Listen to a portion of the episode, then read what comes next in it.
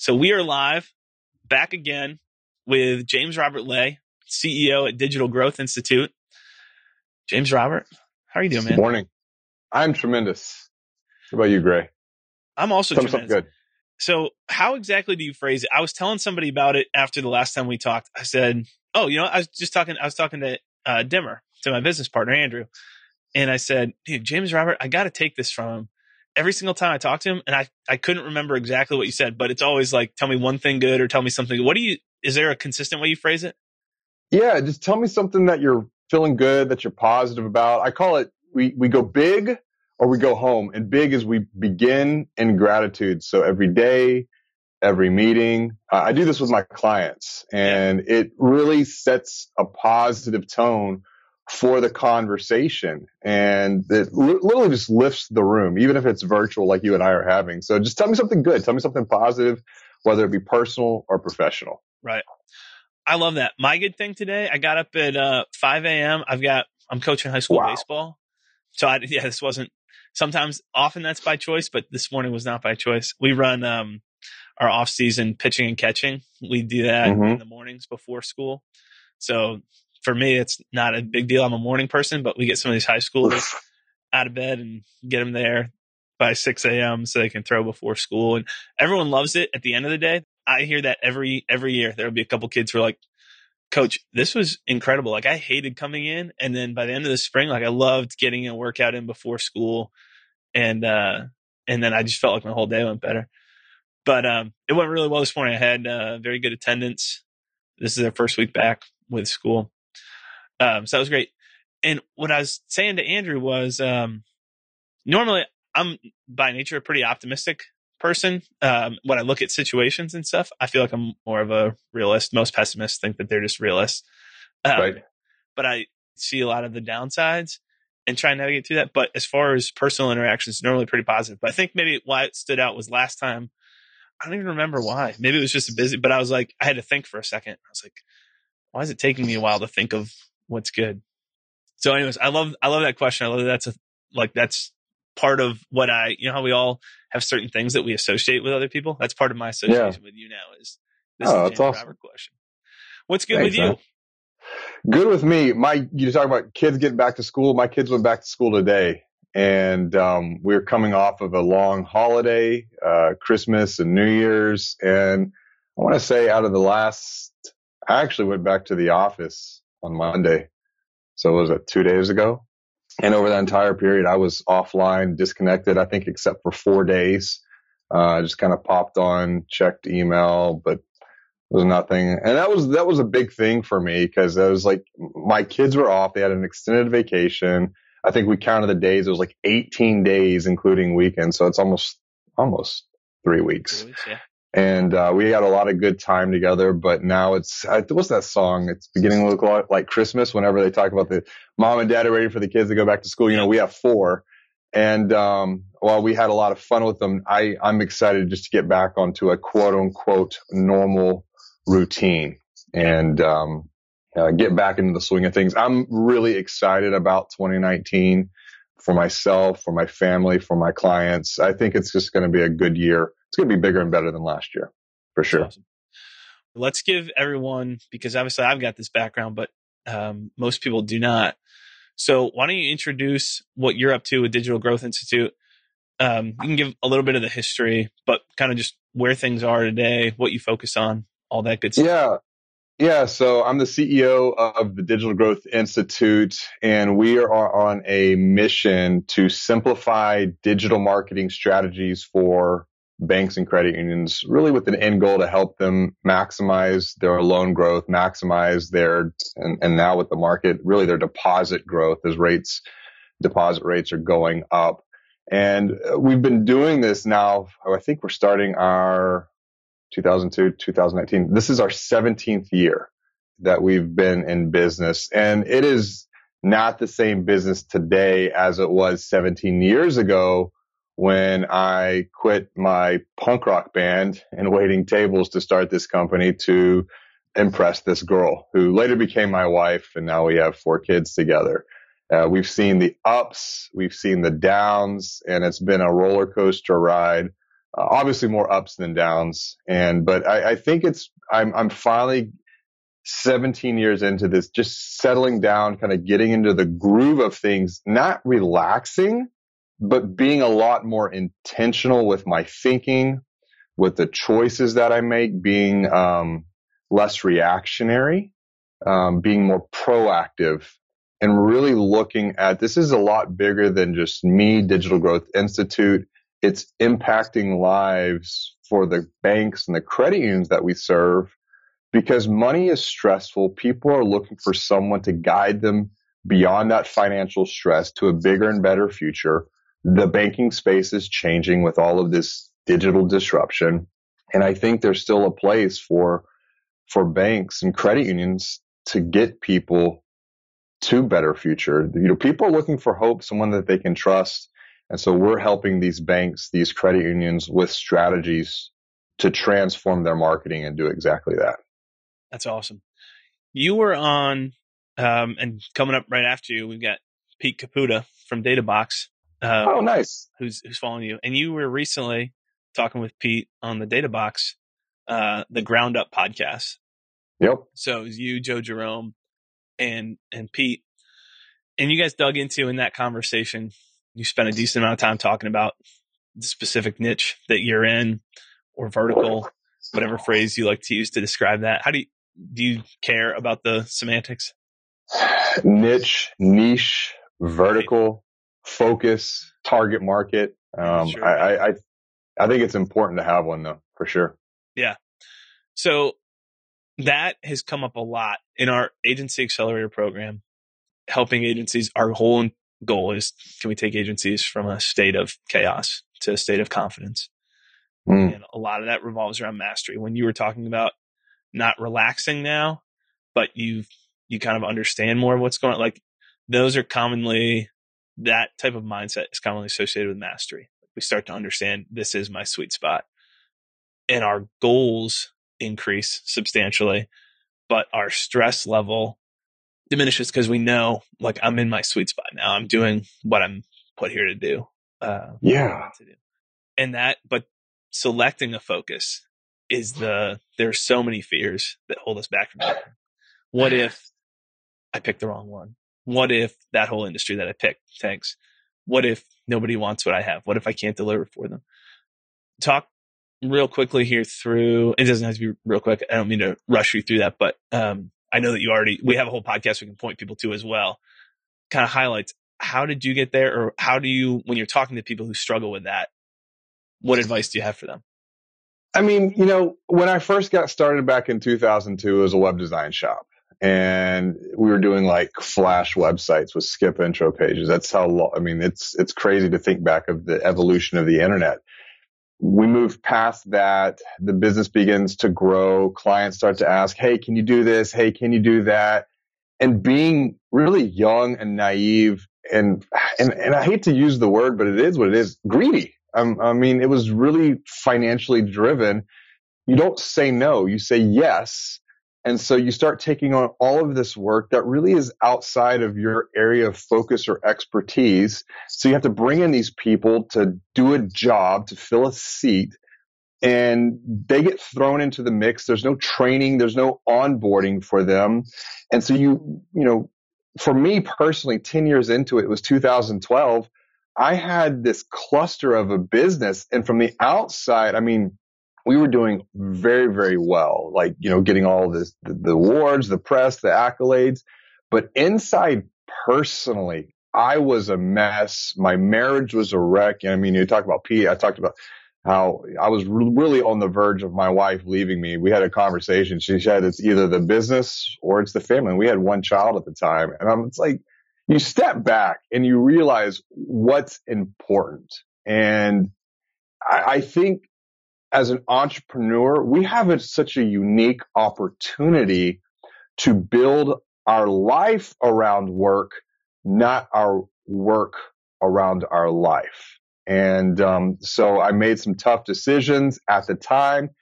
And you know, you start to learn a lot about yourself. And I think that's really a key is self awareness. The more you can become self aware, the more that you can kind of dig into your past and why you are the way you are, why you think the way you think. One of the biggest insights for me was taking an assessment called Kolbe, mm-hmm. which measures four different parts of the brain. It's the cognitive part of the brain.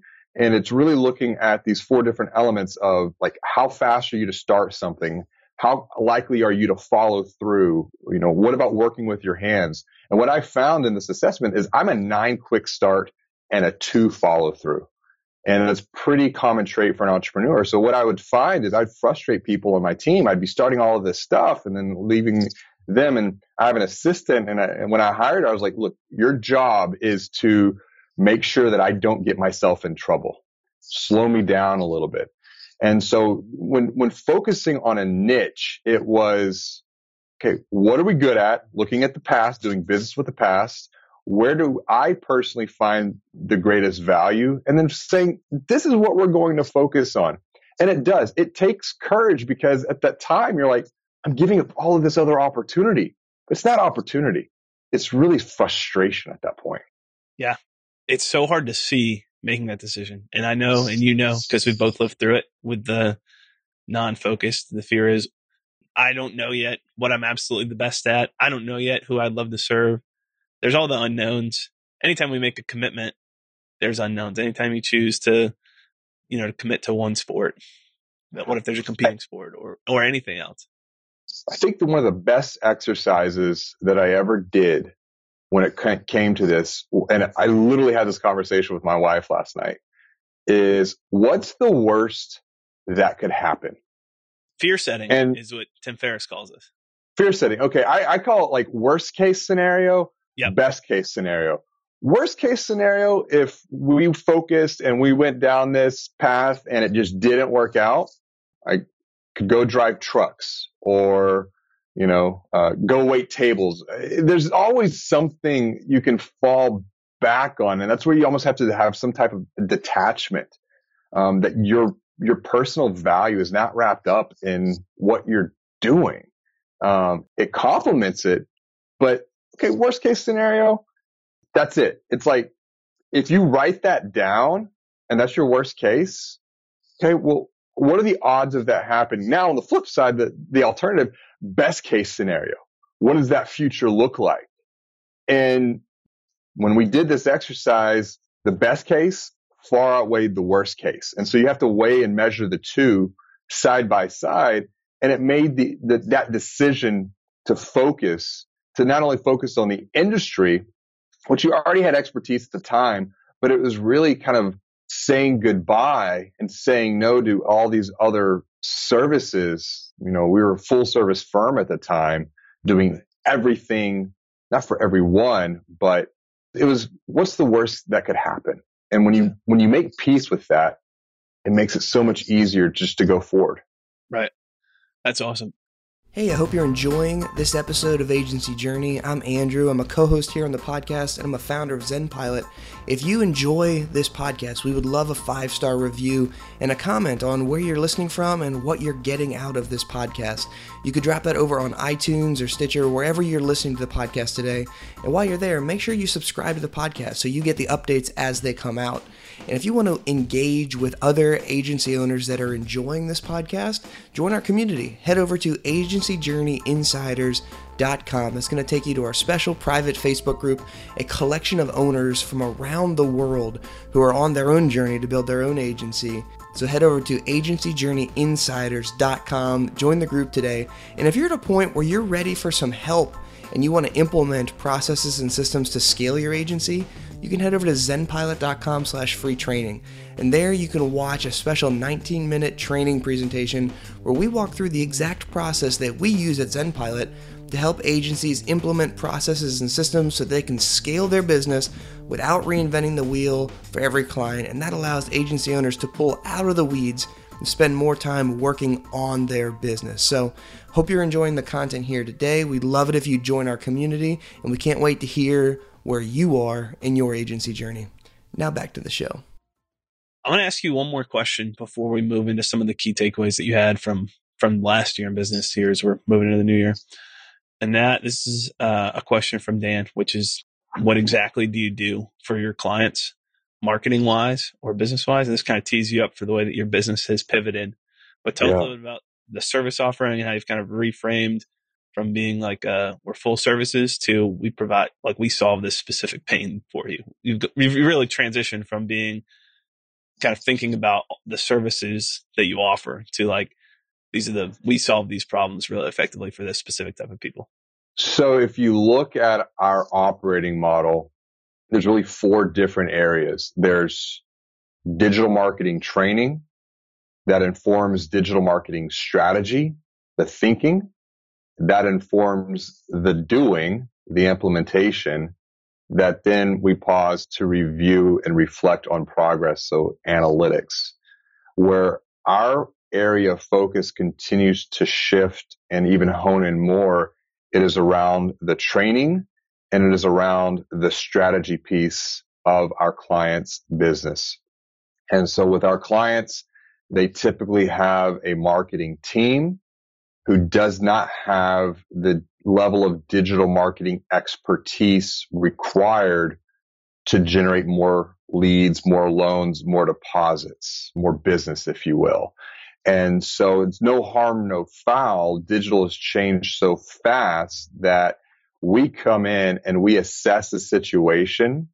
Um, we provide them with recommendations and a path forward, the strategy, and then we support them through the implementation of that strategy in one of three ways. Really the optimal, the ideal way is to have their team educate their team, empower their team, elevate their team to implement that strategy with ongoing guidance, coaching, advisory. If they have a capability or capacity gap, we can then pull external resources from people that we've worked with, either with a team that we have here or with other third party providers that we know will do a good job and we oversight that, or we take everything on internally for the short, short term. And we're very, very clear about that.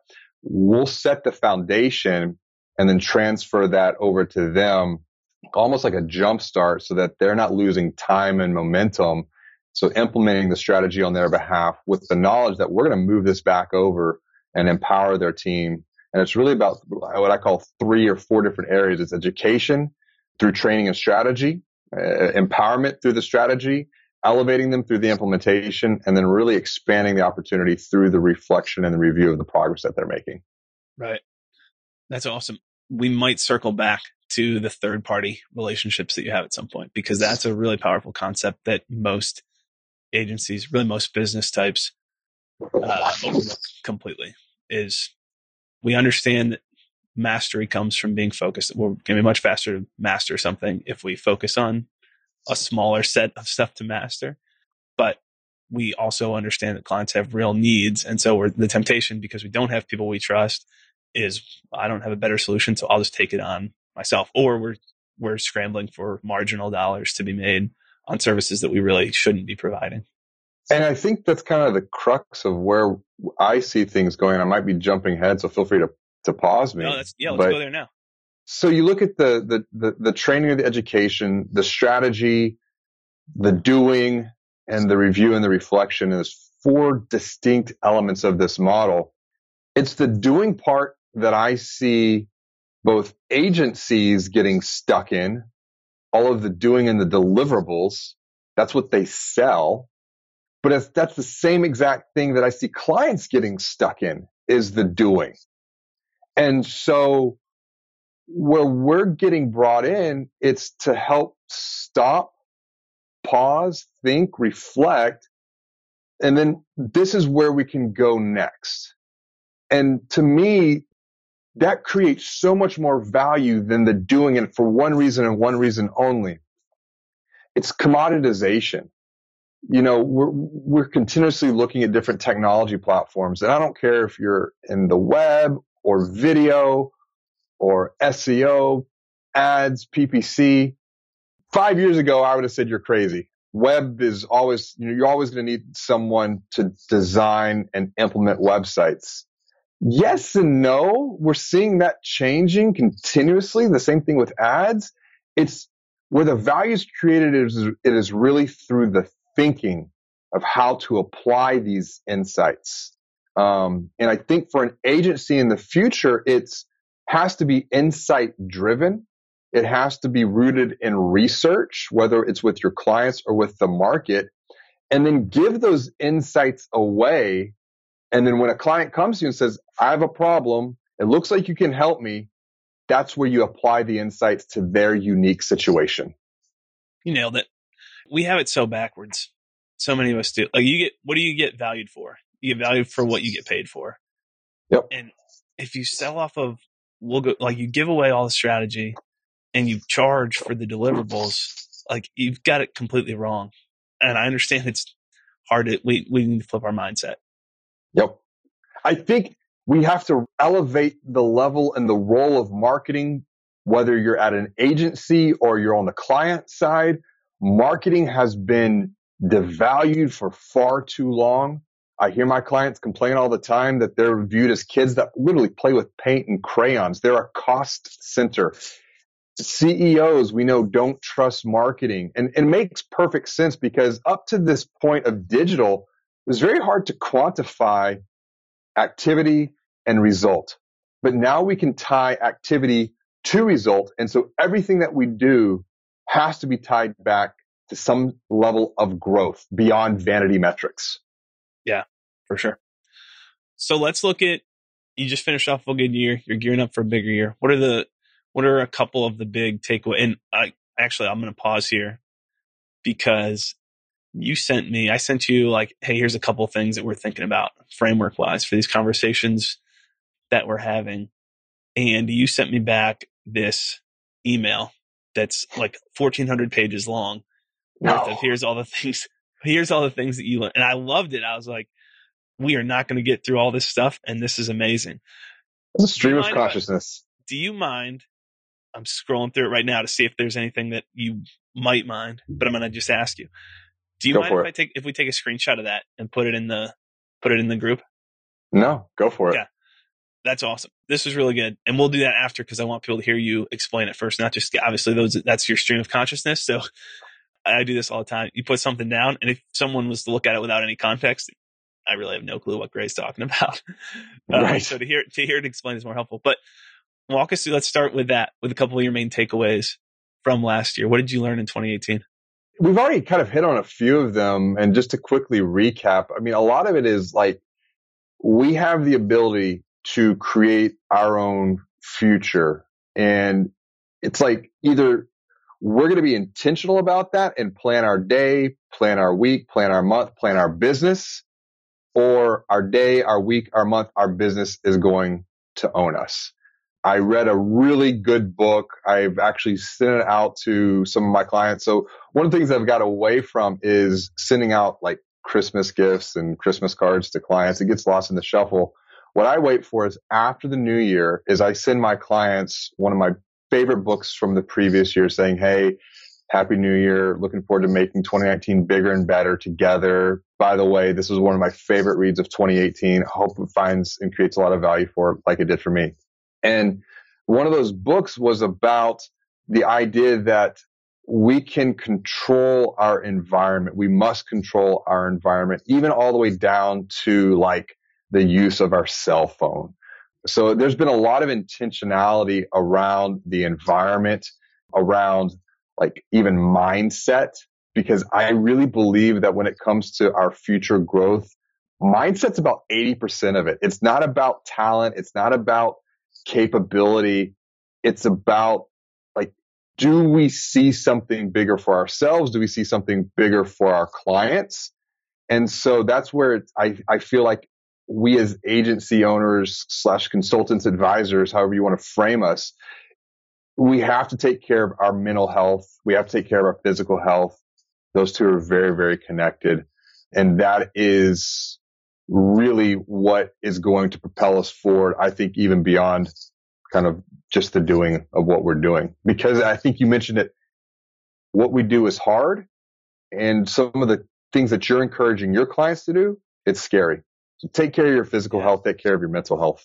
It is. I think anything you had, one of the things that you put down there was you said something about simplify before you scale. Yes. If you look at the business, and this is something like it's almost like a yearly exercise because I think, and it's about intentionality. Naturally, we add complexity to our lives.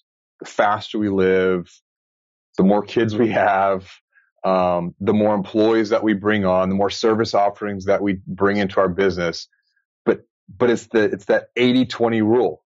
Like how much are these new things really creating value for our organizations?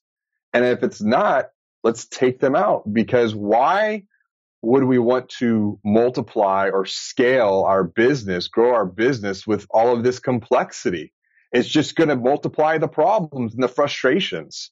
So that's where I, I think, you know, every year now, since I've kind of gone through this transition, was it five, six years ago? I come back and I look what makes sense, what doesn't make sense. And so work on the business, not in the business. And you hear that a lot, but it's, you have to make that a habit. It's hard to do.